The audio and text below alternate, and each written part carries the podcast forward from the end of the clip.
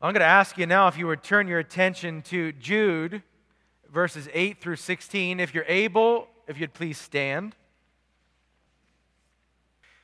Jude, verses 8 through 16. This is our third week in Jude's letter, the epistle from Jude. We'll read this morning beginning in verse 8. This is the word of the Lord. Yet, in like manner, these people also relying on their dreams, defile the flesh, reject authority, and blaspheme the glorious ones. But when the archangel Michael, contending with the devil, was disputing about the body of Moses, he did not presume to pronounce a blasphemous judgment, but he said, The Lord rebuke you. But these people blaspheme all they do not understand and they are destroyed by all that they, like unreasoning animals, understand instinctively. Woe to them, for they walked in the way of Cain and abandoned themselves for the sake of gain to Balaam's error and perished in Korah's rebellion.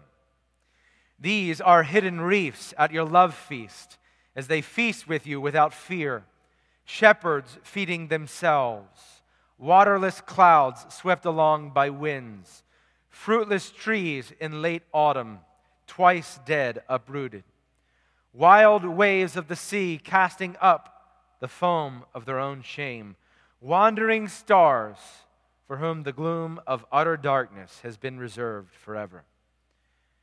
It was also about these that Enoch, the seventh from Adam, prophesied, saying, Behold, the Lord comes with ten thousands of his holy ones, to execute judgment on all and to convict all the ungodly of all their deeds of ungodliness that they have committed in such an ungodly way, and of all the harsh things that ungodly sinners have spoken against him. These are grumblers, malcontents, following their own sinful desires. They are loud mouthed boasters showing favoritism to gain advantage. Would you please be seated and would you join me in a word of prayer?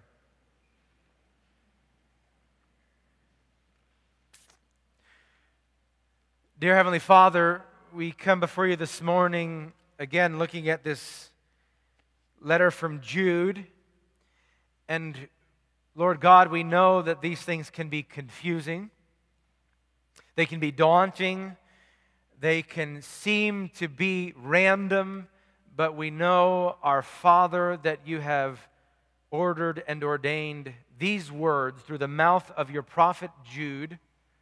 They are God breathed words, and they are profitable for the man and woman of God, for rebuke, for correction, for teaching, and for training in righteousness. And so we ask our Heavenly Father that you would use these words by your Spirit here as your people are gathered together, that you would use these words to sanctify us, to make us more like your Son, Jesus Christ.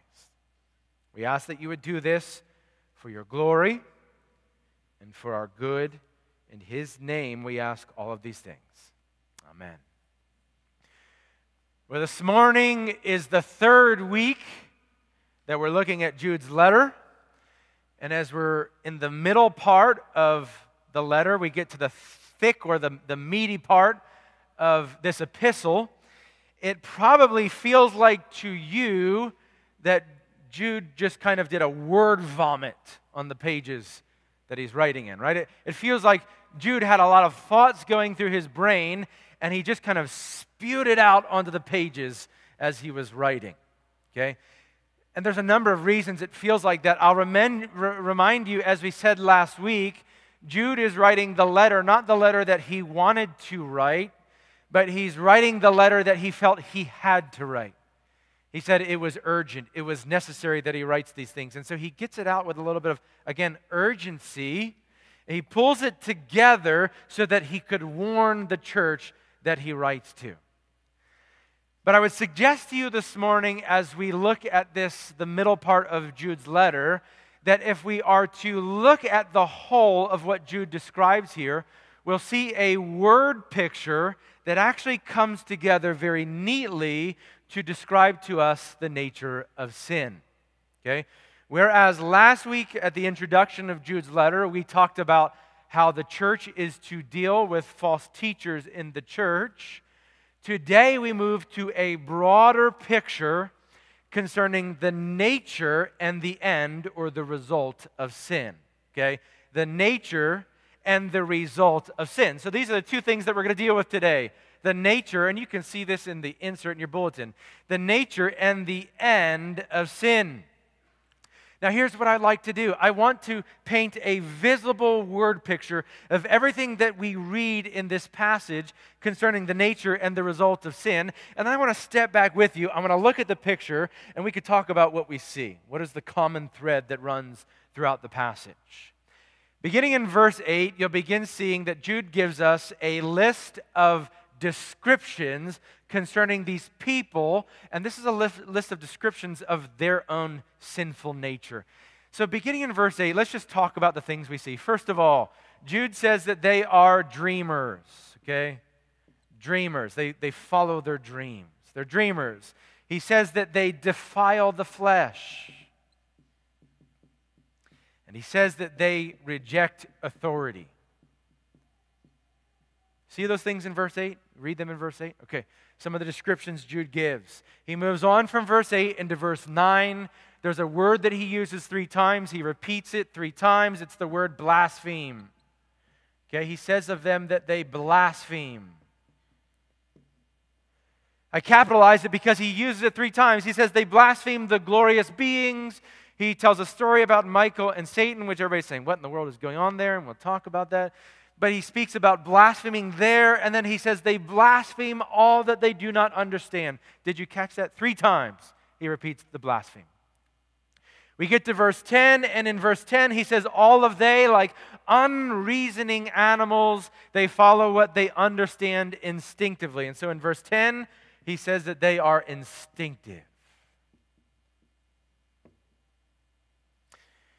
Then verses 11 through 15 are where we begin to see the result of what's happening in these in the, the life the sinful lifestyles of the people that Jude is describing. And in verses 11 through 15, you hear a number of descriptions, okay?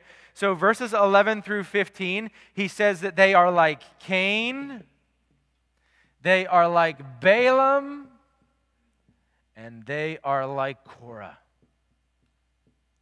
Now, there's a number of other results that he describes in uh, 11 through 15. He says that, uh, like Enoch, and that's from the book, uh, the first book of Enoch, it's an extra biblical book. He says that they are under judgment and conviction according to God. And then he gives that description in verse 12, the, the very beautiful poetic description. They are like hidden reefs uh, they are like waterless clouds. They are like trees twice dead and uprooted. That's a, a beautiful picture. It describes their end, but then at the very end of this passage, in verse 16, he gives another of uh, uh, other descriptions about their nature. In verse 16, he says that they are grumblers. Now, bear with me. I'm filling up the whiteboard, I know. They're grumblers. They are malcontent They are following their lusts. I, I like um, when you translate, when you literally translate the next phrase, it says something about the words that they use. They're, they are loudmouth boasters. The actual Greek says that they have swollen mouths. Okay? So that's, a, uh, that's my favorite description of this whole passage. They have swollen mouths. Uh, but they're talking a lot. And then finally, the last thing uh, that he says here is that they are flattering. They are flattering for gain. Okay? So you, for a second, you've, you've been taking notes here. You step back and you take a look at this. And as I mentioned at the beginning, you're probably looking at this and saying, okay, none of this has any relationship to the rest of it. It's just a bunch of random things that Jude lists here, problems that he sees in the church, and it just kind of is all put in the same paragraph. But that's not the case. As we step back and look at this, you're actually going to see all of this is related under the umbrella uh, about the nature of sin. And to understand that, I want to give you a very helpful paradigm, okay? So here's the paradigm that we're going to look at the passage, the lens that we're going to look at the passage through this morning.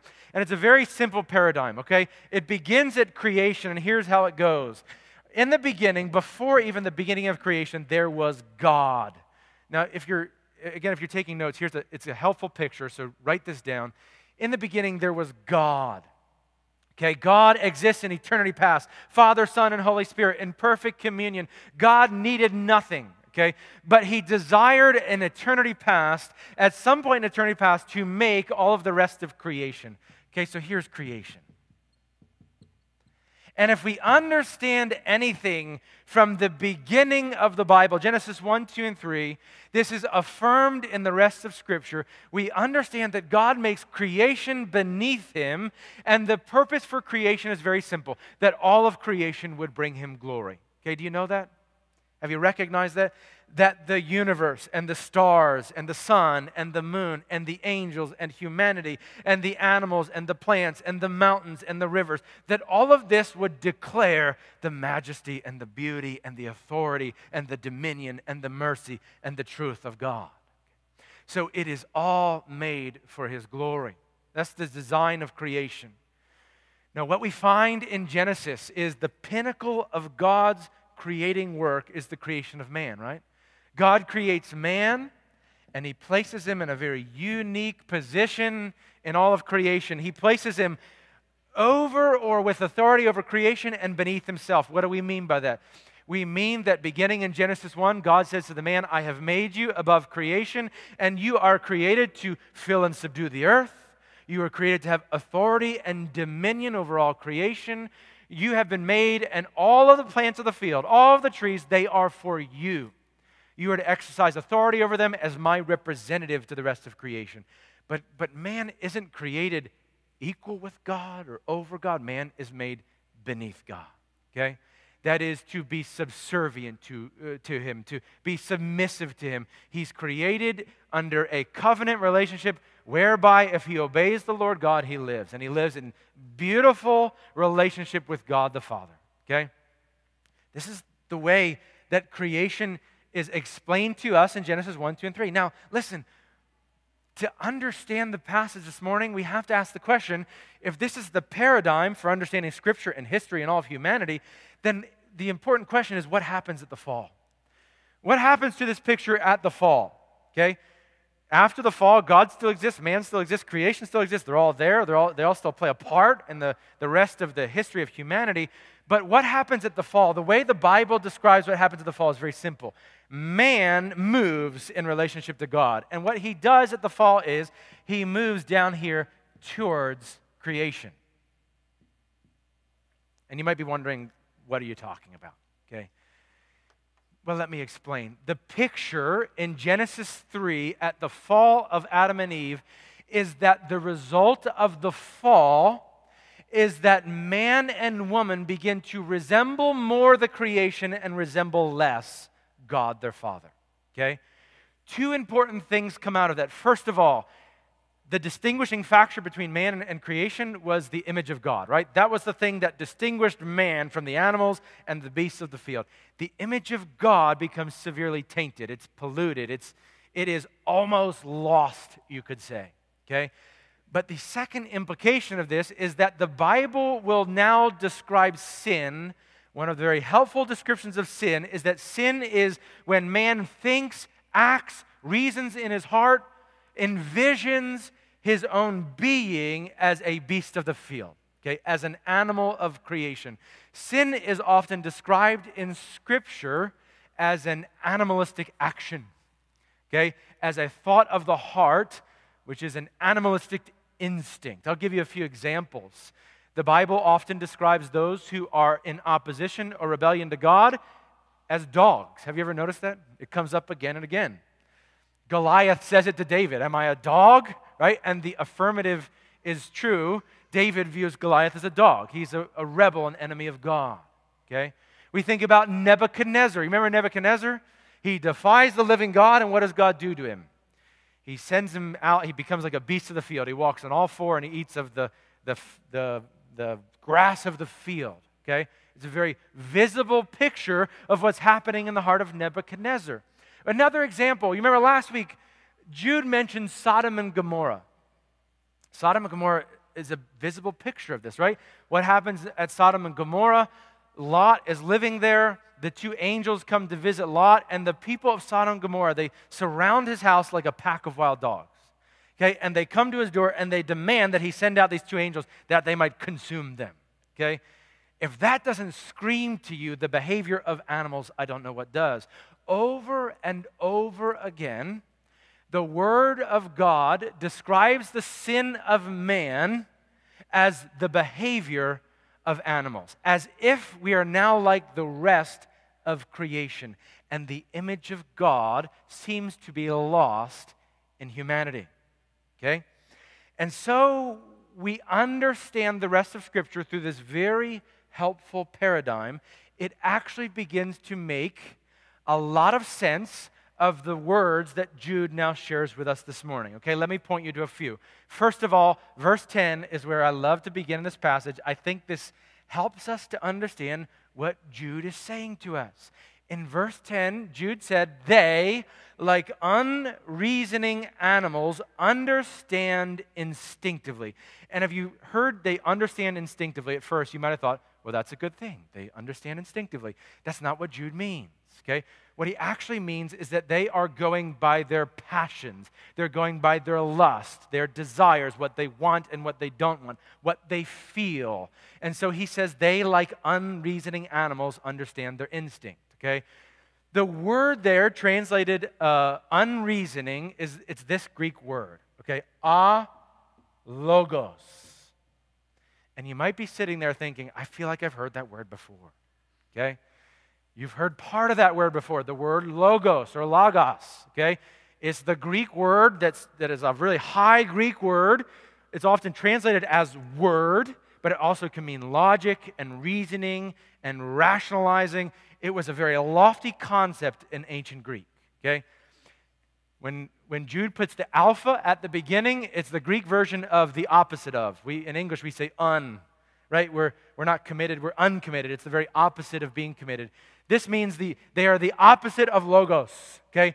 They are the opposite of rational. They're the opposite of logical. They're the opposite of reasoning. They're the opposite of the Word. Literally, the Word. The Word became flesh and dwelt among us, John 1. They are the opposite of that, and they understand instinctively according to their own passions, lusts, desires. Okay? If you understand that's how Jude is describing those who had infiltrated the church at this moment, you begin to see how all, all, these other descriptions they actually fit together pretty perfectly right they defile the flesh well there you go okay it fits hand in hand with uh, unreasoning animals they reject authority what better picture of a being that rejects authority than an animal animals reject authority that's what they do Horses don't want to be tamed. Dogs don't want to stay inside. I mean, we experience this over and over again. We see it in all of creation okay? Being grumblers, right? Following their lusts. All of this begins to fit together if we understand that the nature of sin is that humanity begins to look more and more like the animals, less and less like God. If you're having a hard time visualizing this, let me give you another description. Remember how I told you 2 Peter and Jude, they go hand in hand? Okay, 2 Peter, Peter writes the letter. Jude, when he writes his letter, he looks at 2 Peter, he has it on hand, and he uses a number of the phrases that Peter uses in 2 Peter. Listen to how Peter describes sin in 2 Peter. This is what Peter says. He says, But these, like irrational animals, creatures of instinct, born to be caught and destroyed, blaspheming about matters of which they are ignorant, will also be destroyed in their destruction suffering wrong as, as the wage for their wrongdoing. They count it pleasure to revel in the daytime. Their blots and blemishes, reveling in their deception while they feast with you. They have eyes that are full of adultery, insatiable for sin. They entice unsteady souls. They have hearts that are trained in greed. They are accursed children, forsaking the right way they have gone astray. That's Peter's description of the very thing that we're talking about this morning that we see in Jude's letter. Okay, so the, the first characteristic, if you will, according to the, the nature of, of sin, the first characteristic is that they are instinctively animalistic. They're instinctively animalistic. Listen, there's a second thing going on, though, in Jude's description, and we see it in that big, old, capitalized word that I gave you earlier. Jude speaks about these people blaspheming. And you might be wondering, what's the word blaspheming mean? It's not a word that we use in our common vernacular. We don't say, listen, you stop being rude to me and don't blaspheme me. You don't blaspheme me.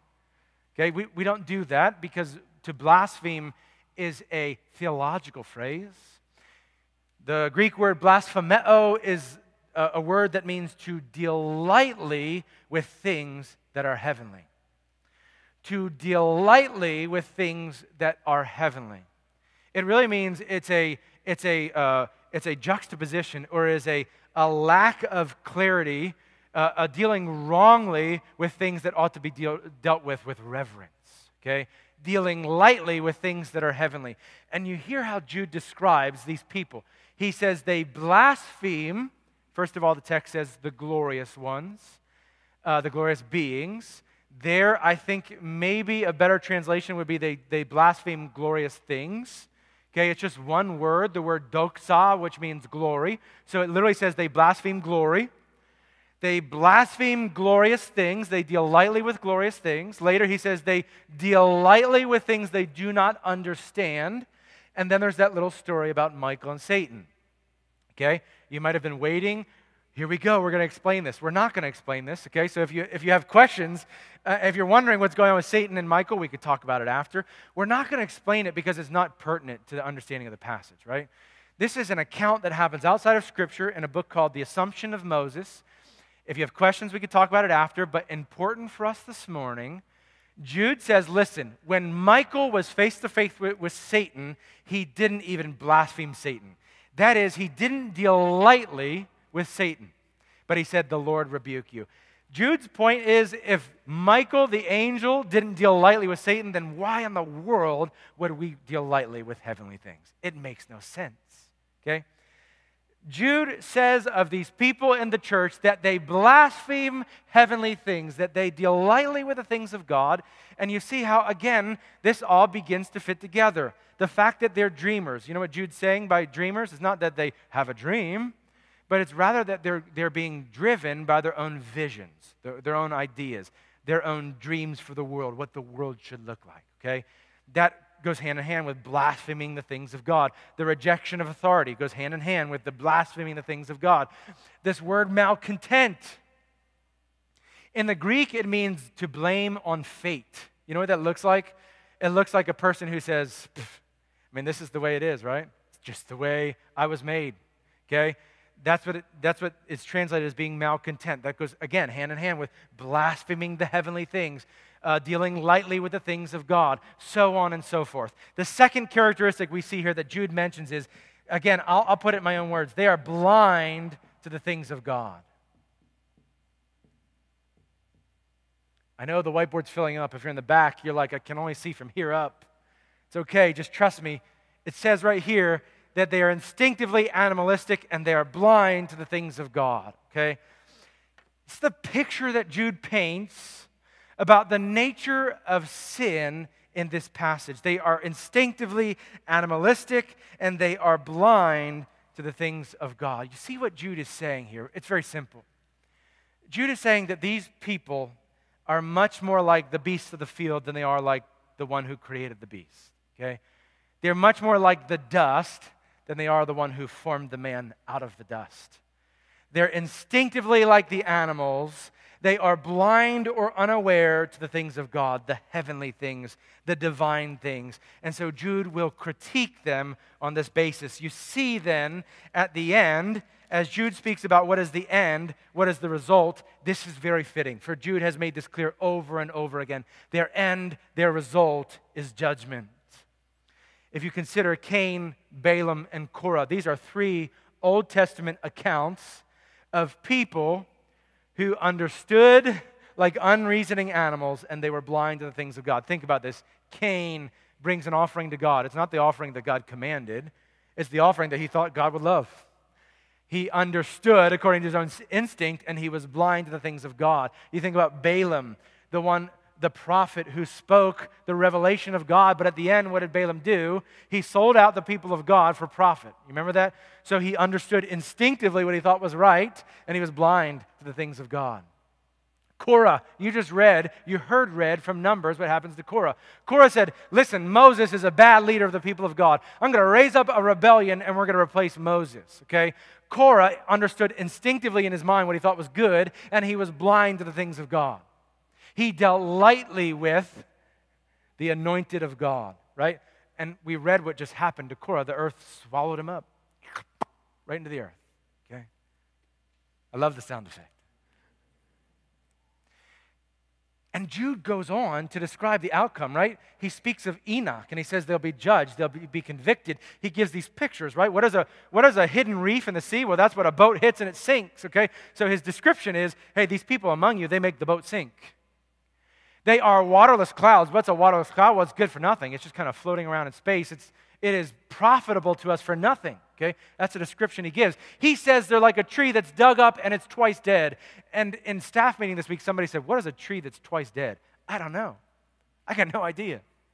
I, it dies once, I get that, but twice dead, it's just a, a very visual illustration of who these people are.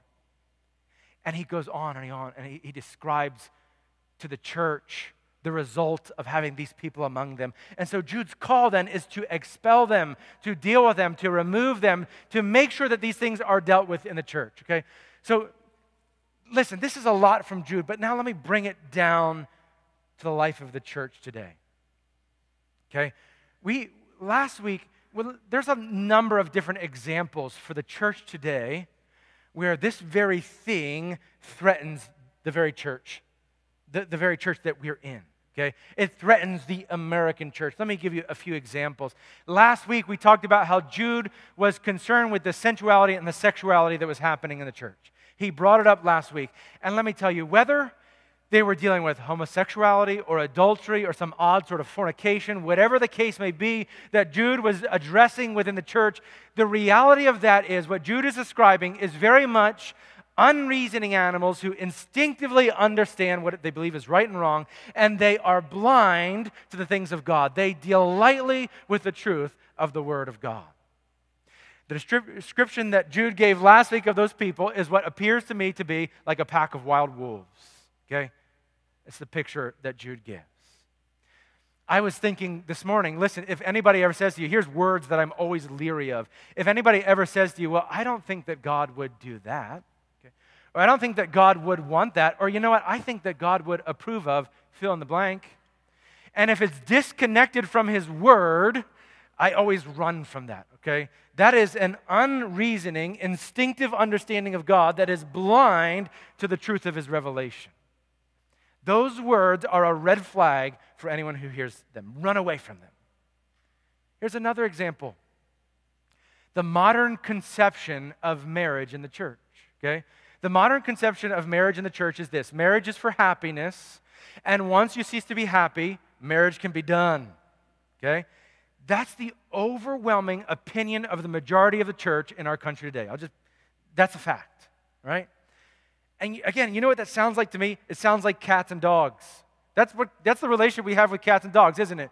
If we feed them two times a day and we pet them and we treat them well, they love us. When we cease to do that, they cease to love us and the relationship is broken. Okay? That's an animalistic, instinctive understanding of marriage. It's not according to the revelation of God, the truth of His Word. Think about greed. What is greed? I would understand greed like this. I would explain it like this Greed is I want the things, and I want the things before the other people get the things. I want more of the things, and once the other people get the things, I'm going to have less of the things, so I got to get the things before the other people get the things. Okay? That's a description of greed. Again, you know what that sounds like? It sounds like a bear who's preparing to hibernate for the winter. Okay? He's getting all the things so that he has them because he just might need them. All right? If you've been in the parenting class the last few weeks, you might have heard three weeks ago, Paul Tripp, he gave this interesting description, and you can probably laugh at this. It was a little silly. He said that his brother, Ted Tripp, who is now in the retirement phase of life, is often we'll go to the in the evening we'll go to the refrigerator or the freezer to get dessert for him and his wife. And he said he realized one evening as he was getting ice cream for both of them he was walking back to the living room with these two bowls of ice cream. He realized that he was walking back and he was weighing the bowls of ice cream to see which one had more ice cream in it so he could have it for himself. And he says in a sort of helpful way he says listen He's walking back to the woman who had cared for him the last 40 years, and he is ready to shortchange her out of a scoop of ice cream. Okay? If that isn't the description of greed, that is an unreasoning, instinctive, animalistic tendency that's blind to the things of God, I don't know what is. Okay? That's human nature. Human nature after the fall. I was thinking about this passage this week and wondering how else does this apply to the life of the church.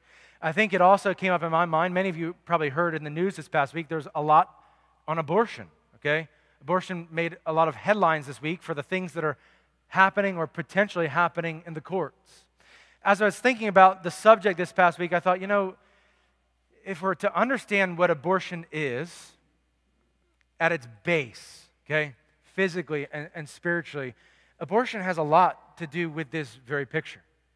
It actually, to me, is the epitome of this picture. It's the exact representation of this picture. Now, I want to deal lightly because I know everyone has been impa- impacted by this differently. But let me tell you just my observation of Jude's words and this paradigm concerning the issue of abortion. Abortion, to me, seems like an invention of unreasoning individuals who understand instinctively what they believe is good, who are blind to the things of God who deal lightly with the image of God and with life and with creation. Okay? And they defile the flesh and they reject authority and they follow lust and they blame on fate. Okay? All of the descriptions that Jude gives here this morning can be true and are true of abortion. And so, Jude, as he exhorts the church this morning, I think in fitting fashion would also exhort us to the same thing to contend with these things and contend for the truth of the gospel. I, think as, as we anticipate what's about to happen or may happen with abortion in this country, I think there's this moment for the church to step up. Okay? There's this moment for the church to be active because what always happens at moments like this is there's a void created. There will be a void created. And it is incumbent upon the church to step into the void and to declare the truth of the Word of God, to present it to the watching world, but also to be active, to be financially active, to be physically active, to be involved in adoption and in foster care, to be supporting young mothers. Okay, to be encouraging our neighbors, to offer hope and support for those who are wondering, okay, what's next? How will I deal with this? What are the answers? Where do I go? Is there actually value to life?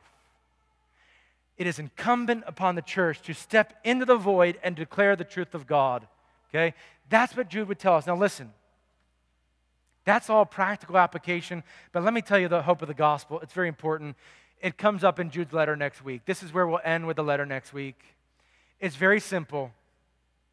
You and I, we can't restore the image of God in ourselves. Okay?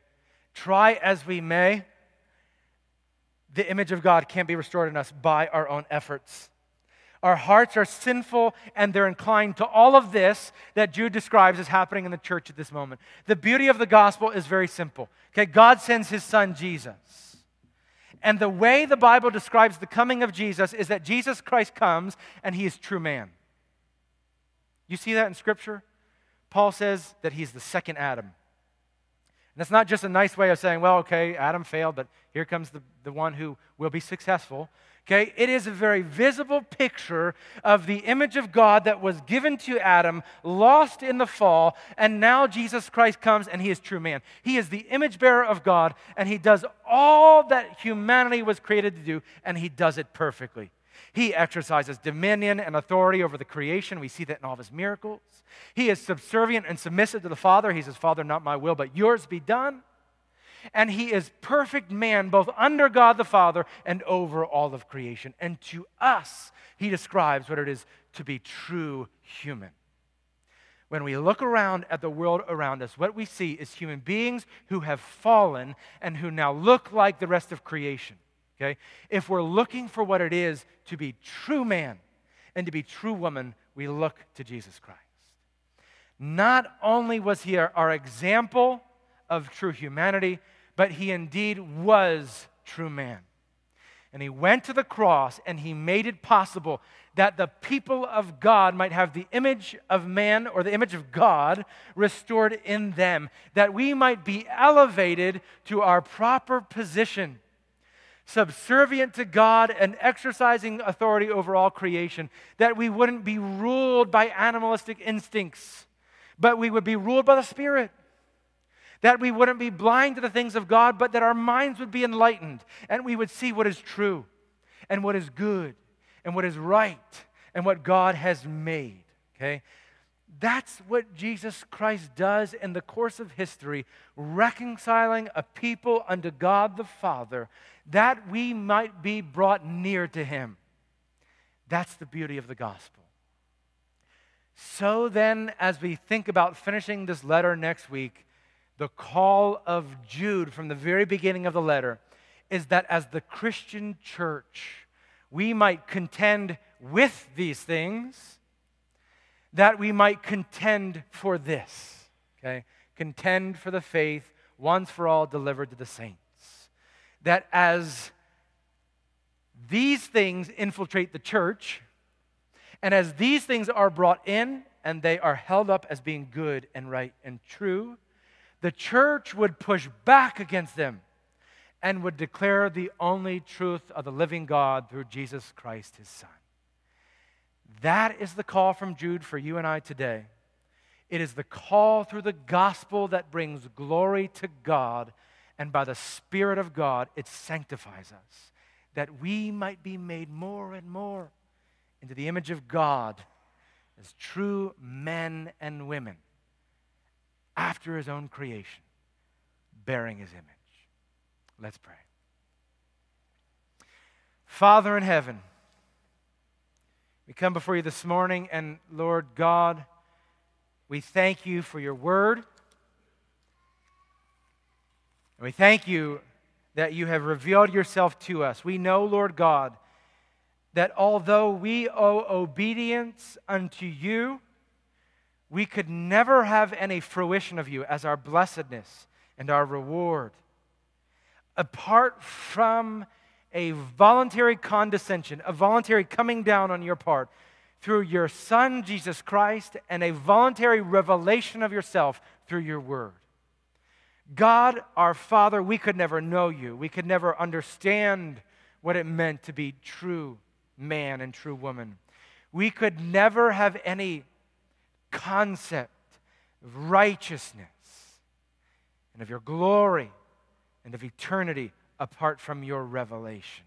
And so we thank you, our Father, that you have revealed yourself through this letter coming from the mouth of Jude, delivered to your people.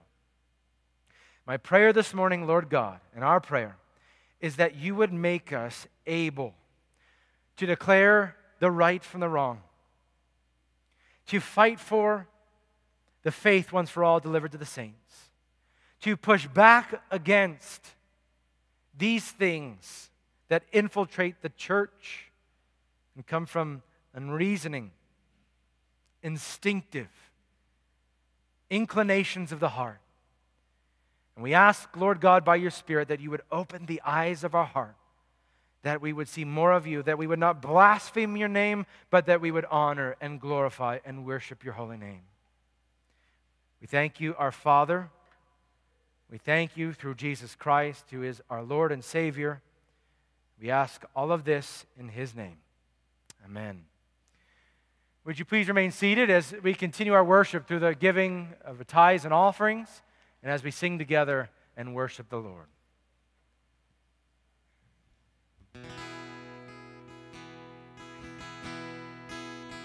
Praise the Lord, His mercy is born,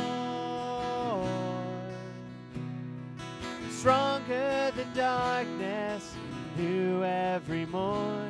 Our sins, they are many, His mercy is more.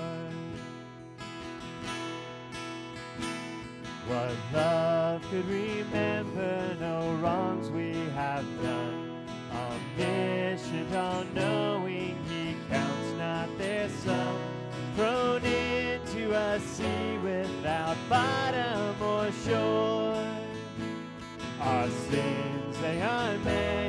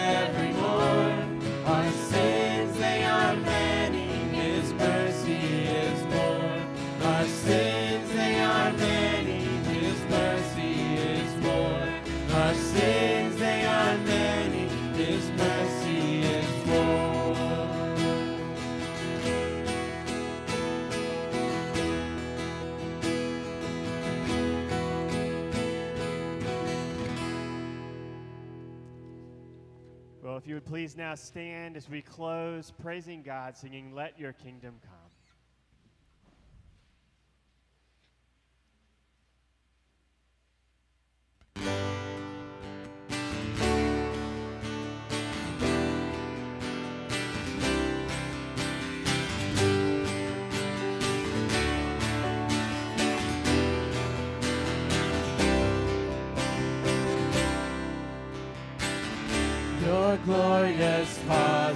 God engages our heart.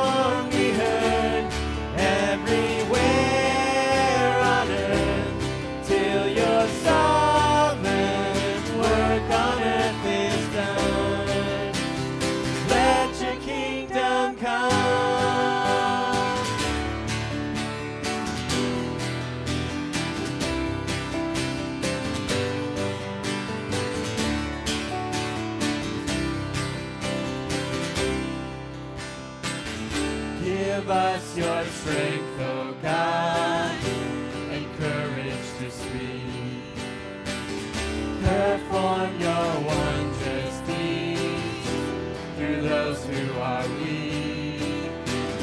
Lord, use us as you want, whatever the test.